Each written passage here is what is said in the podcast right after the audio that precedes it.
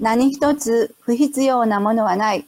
真実の道を歩くことを果たすために、肉、形の世界において起こってくることで不必要なものは何一つないということをそれぞれの心でしっかりと学んでください。喜びだけだったんです。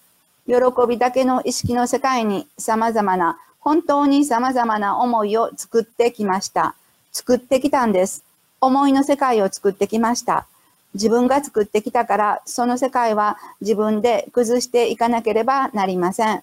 そして、もともとあった喜びの世界だけをどんどん前面に出して、どんどん喜びを感じていきましょう。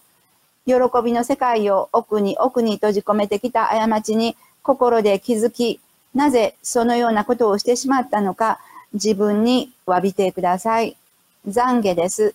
本当の自分に懺悔です。そしてもうやめよう。自分を落とし込めていくのはやめにしよう。今世の肉を通してしっかりと自分に誓ってください。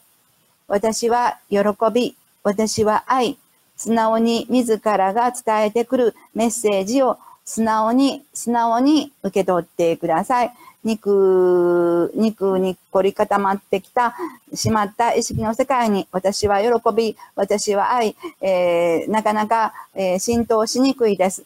ですけども、中から、えー、伝えてくる本当の自分のメッセージを、ただただ、ただただ喜んで受けていってください。